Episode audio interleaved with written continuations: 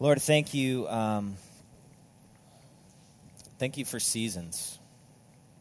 Thank you that you set them out. Lord, thank you that last night you killed all the mosquitoes by that freeze. Lord, we see your goodness in that. Lord, thank you for um, your people, the ecclesia, the gathered ones that believe in your name that are here this morning. Lord, thank you for your word that we want to look at this morning. Holy Spirit, I pray that you would open our hearts and our minds, lead us into all truth. Show us Jesus this morning. God, would you move me out of the way? Would you speak to us through your word? We love you because you love us. Amen. Well, um, you're going to see a picture here. Uh, big surprise, it's a surfing illustration because that's what I do every time. Uh, surfing or Navy SEALs, it's one of those two. So, this is a picture of a wave called Balangan. Um, it's a beach in Indonesia. And uh, this particular day, um, I was on my honeymoon. Katie was on the beach reading, you know, some 18th century British novel, per usual. I'm, you know, surfing, playing around. And uh, this, this huge set comes out of the depths, and I see it, and I'm kind of running for my life. And this was the third in the set, and I was at a place, uh, without getting too much into it, I basically had to take this wave, uh, or else I was going to die, I thought. So here I am. I take this wave. Um, now I'm having a blast because I'm shooting down the line, having a, a ton of fun until this moment. So, same wave, about five seconds later, the same energy is pushed down the reef shelf. And this is a problematic spot because um, this is where everybody gets really hurt at that wave. Um, the, the water is normally a lot more shallow. Uh, the reason why I went from tranquil beauty to like angry death ocean is because the shelf, the reef shelf, rose up there. It's really sharp. And so at this moment, I realize this is going to go really badly. And see how the, the nose of my board is off the water? That's because right then I just hit a little phantom chop on the face of the wave. And so the photographer got this kind of in a sequence. And the next one is you don't see me because I, I'm gone. Okay? So I've surfed this wave probably a hundred times. I know what to do. Um, it's my honeymoon, so I'd been working out quite a bit, and so my my cardio game was on point. Um, but I also know that this is a really dangerous spot to fall, and so I did what I normally would do, and I grabbed my head because you don't want to hit your skull on the reef. And um, and some surfers will call this when you're getting worked. It feels like um, you're a rag doll in a pit bull's mouth, and he's just going to town. Like it feels like there's so much pressure and it's so loud. It feels like your limbs are about to be ripped off. But I know this, and so I'm telling myself, okay, at some point you're probably going to hit the bottom and it'll break your arm, but at least it won't break your head. You got this. Like, don't struggle. Don't use up the oxygen in your blood. Just let it happen. That's what, that's what you have to do. So, about 10 or 15 seconds go by, which is kind of the normal amount of time for this wave and I'm counting it down, telling myself to be calm. And I get to the point where it should release me and I should be able to swim to the surface. And that doesn't happen.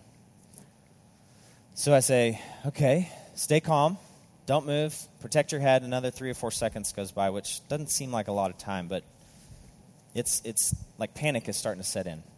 Well, then another four or five or six seconds goes by, and my lungs start to burn. And I've been in this position before. Um, and I know what to do. You don't panic. But something weird happened. It felt like my lungs were saying, okay, buddy, you got two seconds. You got two seconds. And I don't know why I felt this, but it felt like in two seconds I was going to involuntarily take a breath, which is not good because I was in water. And so I prayed and I said, Jesus, I need you to fix this. Like, if you don't get me to the surface in two seconds, like, I'm going to come to Narnia which will be great for me. But like I my wife is there and we've been married for 4 days. Like that's not going to go well for her, right? And of course, he saved me literally. I mean, by the time I got to the beach, you could see my jugular. It was like, It was just protruded because I was so um, out of breath. Um, I was in a truly desperate situation. Like, there was nothing that I could do to get out of it except wait. Um, swimming didn't work. My A&M degrees didn't work. My tiny bank account at the time didn't work. Like, there was nothing I could appeal to for help except for Jesus. And I don't know if you've ever been in a desperate situation. Maybe uh, you got fired and the bills are mounting. Your mom called and said, Dad has cancer. You've been working for eight years to get into a certain grad school program, and you just got the letter saying you're denied. You don't have good enough grades, or you don't have a padded enough resume. In our story this morning, we come to a man who is truly desperate. He's not a guy that's looking for a parlor trick from Jesus. He's a desperate man. His son is, has this terrible fever and he's about to die. Nothing else has worked, and so he runs to Jesus. And so, what we're going to see this morning is that Jesus is going to heal his son, but he's going to do something even more incredible. He's going to take this man from desperation to deep saving faith in Jesus. Um, we're in this three year, hopefully, uh, series in the book of John, and the subtitle of it is That You May Have Life. That comes from John chapter 20, verse 30 and 31. I want to read that for us real quick. Therefore, many other signs Jesus also performed in the presence of the disciples, which have not been written in this book. But these, the ones that you have, these ones that are recorded, have been written so that you may believe that Jesus is the Christ, the Son of God, and that by believing you may have life in his name. That's what we're after. We're after finding where life is, and we find that it's in his name. And our passage this morning is a story that does that. So we can have confidence that the passage that we're looking at this morning in John chapter 4, and you guys can start turning there was recorded, it was written down that you might believe that Jesus is the Christ and that you might have life in his name. We're in verse 43 if you guys want to follow along with me. Um, two weeks ago, we heard the story of Jesus and the Samaritan woman. Um, we saw that love met this woman at a well who was desperate for something to quench her thirst. Then last week, we saw that mercy showed up at the pool of Bethesda with a man that was desperate for healing from Jesus. And today we pick up the story as Jesus heads north into Galilee. So we're in 43. After the two days, he went from there into Galilee, for Jesus himself testified that a prophet has no honor in his own country. So when he came to Galilee, the Galileans received him having seen all the things that he did in Jerusalem at the feast, for they themselves had also been to the feast. So, real quick, um, Galilee is a region, it's not a town. It'd be like the hill country for us. So, Galilee is the hill country, it's a region he's passing through. And we know from this that the people of this region know who Jesus is. We don't know if some of them were at the wedding in Cana. Um, maybe some of them were. Some of them clearly were in Jerusalem at the Passover feast, and they had seen Jesus do some really cool stuff. He was presumably teaching with authority. It seems that he's done some miracles there. And so they hear that Jesus is coming, and so they receive him warmly. He's basically a celebrity at this point. Then we meet this man in verse 46. When he came again to Cana of Galilee, where he had made the water into wine, 908 bottles, if you're guessing, if you're wondering. And there was a royal official whose son was sick at Capernaum. And when he heard that Jesus had come out of Judea into Galilee, he went to him and was imploring him to come down and heal his son, for his son was at the point of death. So we've got a royal official. Um, he's probably a part of Herod's household, part of his court. So he's got money, he's got power, he's got influence. Um, presumably, he's tried to use those three things and leverage them to get the best medical care possible for his son. And none of those doctors and none of the medicine that they prescribed worked. So we've got a man that's truly desperate. He's got nowhere else to go.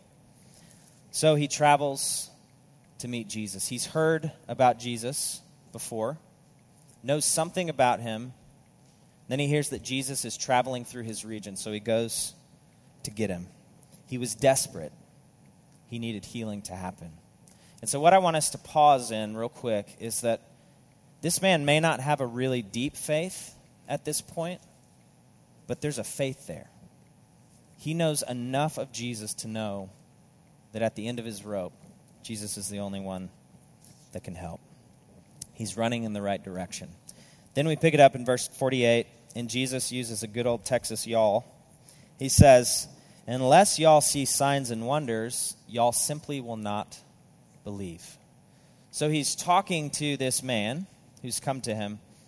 He's having a private conversation, and then he flips it to where the crowd gets the benefit. And he says, Unless y'all see me do something crazy, y'all will not believe. It's an interesting thing here. Why would Jesus say this? Will they believe if they don't see a sign or a miracle? Um, remember what John 20 said These things have been written down so that you might believe that Jesus is the Christ. So, everybody that read this, by the time this was pinned on a piece of parchment, Jesus was long gone. And these things have been written that you might believe. But he's addressing the crowd and saying, if y'all don't see me do something crazy, y'all won't li- believe, right? It's an important question for us, too, because it's been about 2,000 years now since Jesus has been at the right hand of his Father. Will we believe if we don't see a miracle? It's a question that gets at the object of our faith. Then in verse 49, we pick it back up, and the royal official says this Sir, please come down to my house before my child dies. Jesus says, Go. Your son lives. Go. Your son's going to be just fine. So, we've got a man who is desperate. We've got a man who has gone to the right place. We've got a man that um, really should be assuming the thing that we would assume is that Jesus has to be physically present to perform this healing. Um, if, if your kid is in ICU and you see doctors walking past all day long with medicine, you would assume that they need to come into your kid's room to deliver the medicine, right? So Jesus does something different. He says, I want to take your faith deeper. You have enough faith to come to me in desperation, but I want you to trust me at my word. He hasn't done this before. Go. Your son is going to live.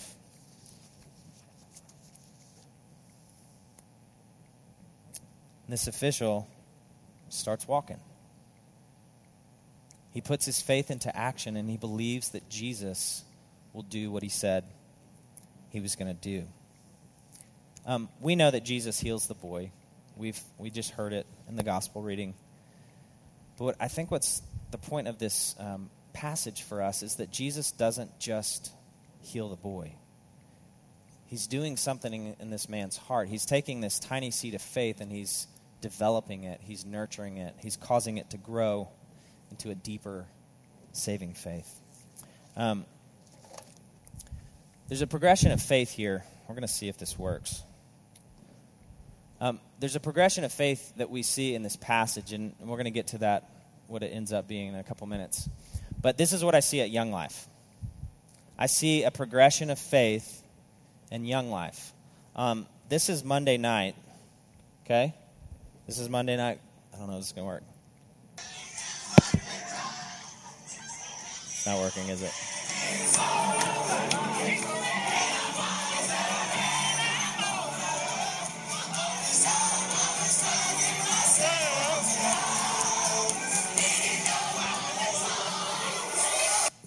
Okay.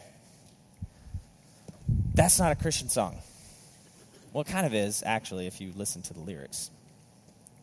But Monday night at club, we, um, we jump around and we get real sweaty and we have a ton of fun singing Avicii songs and Justin Bieber songs.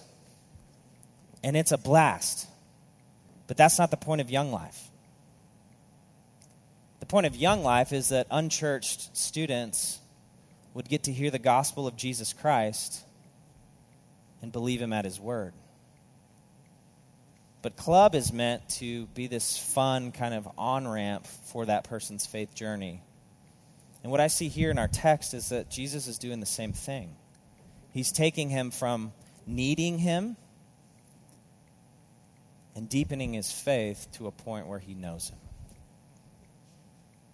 And I love this progression of faith. See, we're going to see that um, this man believes a couple of times in our story, and each time it gets progressively deeper. Somehow, somewhere, he's heard something about Jesus enough when he's in a crisis to go to him. And now he's asked to take Jesus at his word, and by his obedience, we see that he does. And he starts walking. And then we get to the end of the story in verse 51. And as he was going down, his servants met him, and they said that his son was living. The miracle happened, the healing happened. And so he inquired of them, What hour was it that he began to get better? When did the fever leave him? And they said to him, It was yesterday at the seventh hour. And the father thought back and remembered that it was at that moment when Jesus spoke it that his son was healed. And he himself believed. So there's something in this man when he finds out that the moment that Jesus spoke this word of healing, that his faith goes all the way. His, he goes all in with Jesus, as we say in Young Life.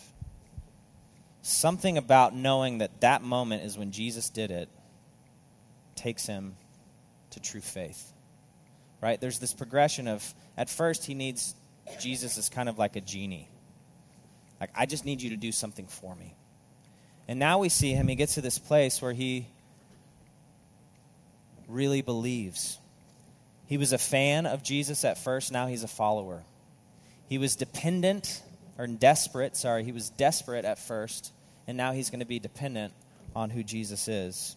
And so we can assume that this last he believed is the moment when his faith was really deepened and really strengthened. Our official does the same thing that the Samaritan woman did a couple weeks ago. I'm going to read it for us.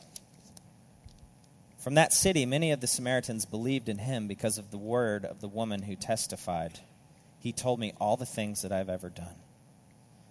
Further, it is no longer because of what you said that we believe, for we have heard for ourselves and know that this one is indeed the Savior of the word, world.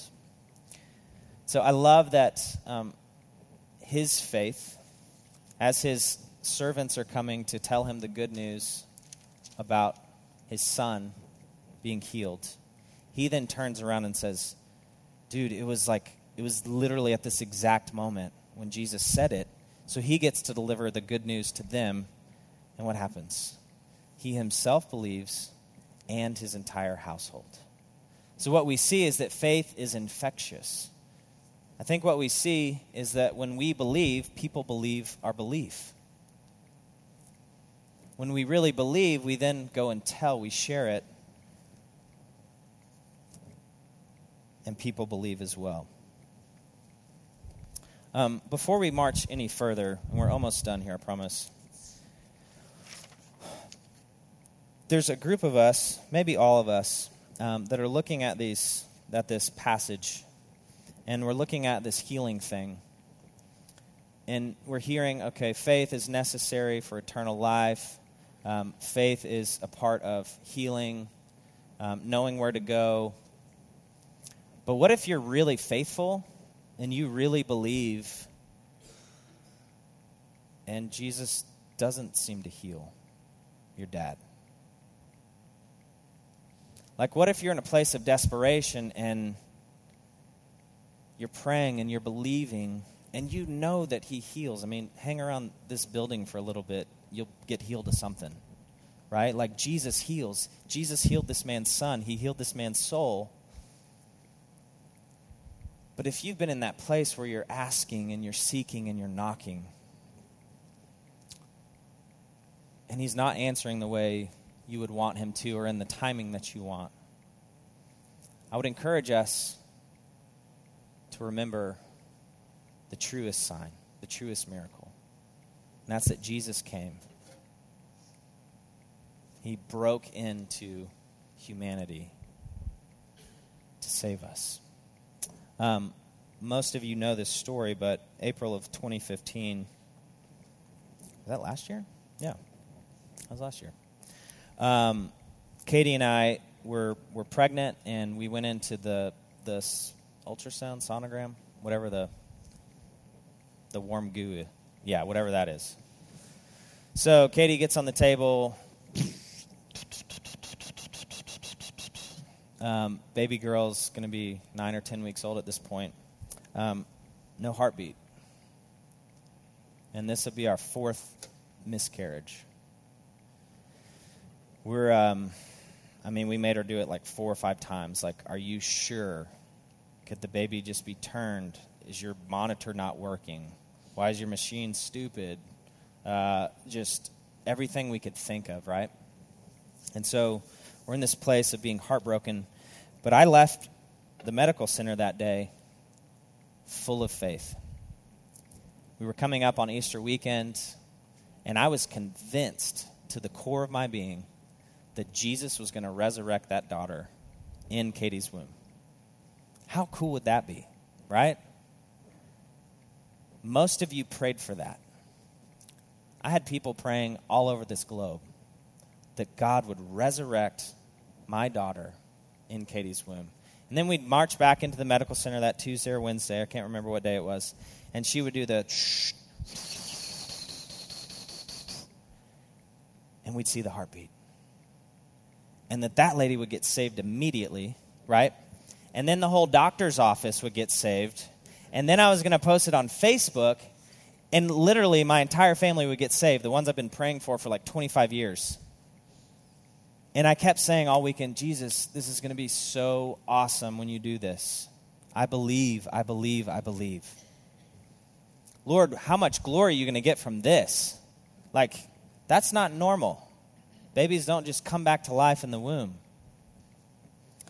So we go back in, and you know, there's no heartbeat.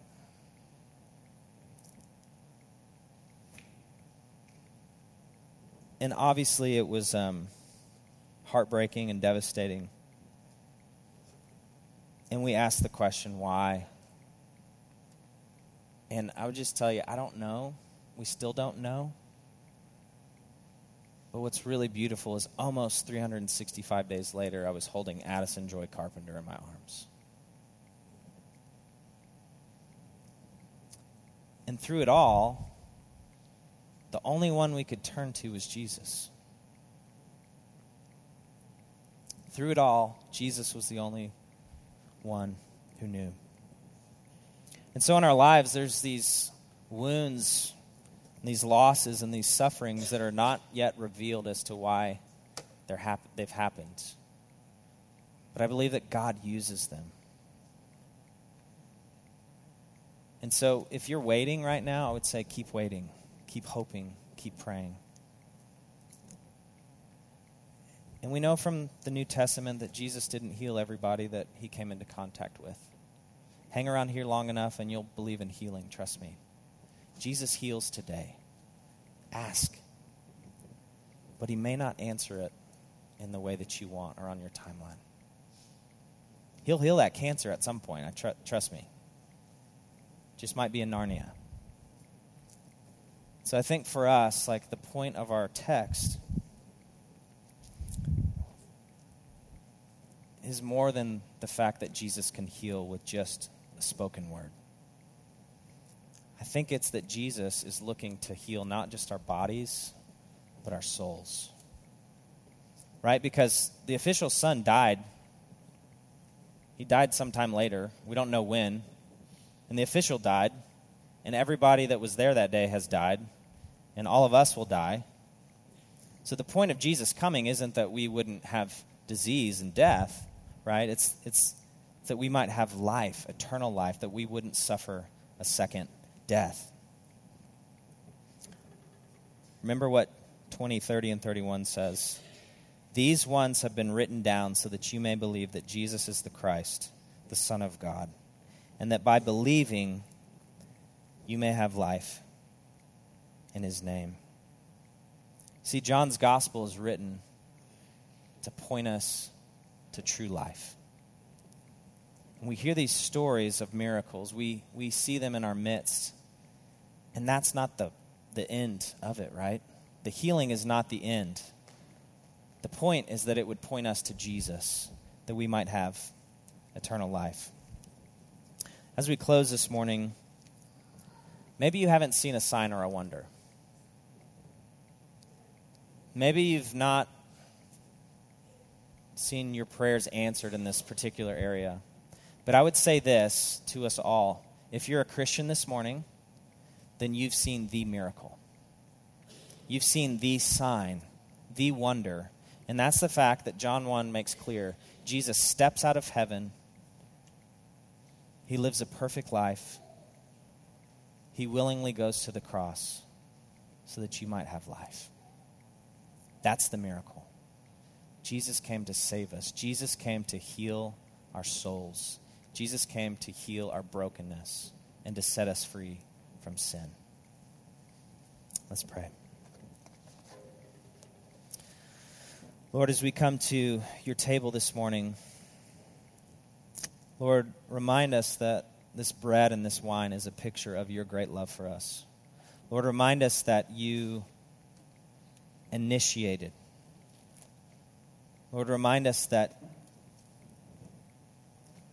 when we were still enemies of you, you went on the greatest rescue op in the history of the universe. Jesus, I thank you that you heal us now. Lord, I thank you that you um, do miraculous things all across this world and in this city and in this neighborhood. Lord, we believe that you still do that. But Lord, especially as we um, approach the Christmas week, let us remember that the primary reason you came was to set us free from sin and death. Lord, that we might not suffer a second death, that we might have life in your name, because we believe that you are Jesus, the Christ, the Son of the living God.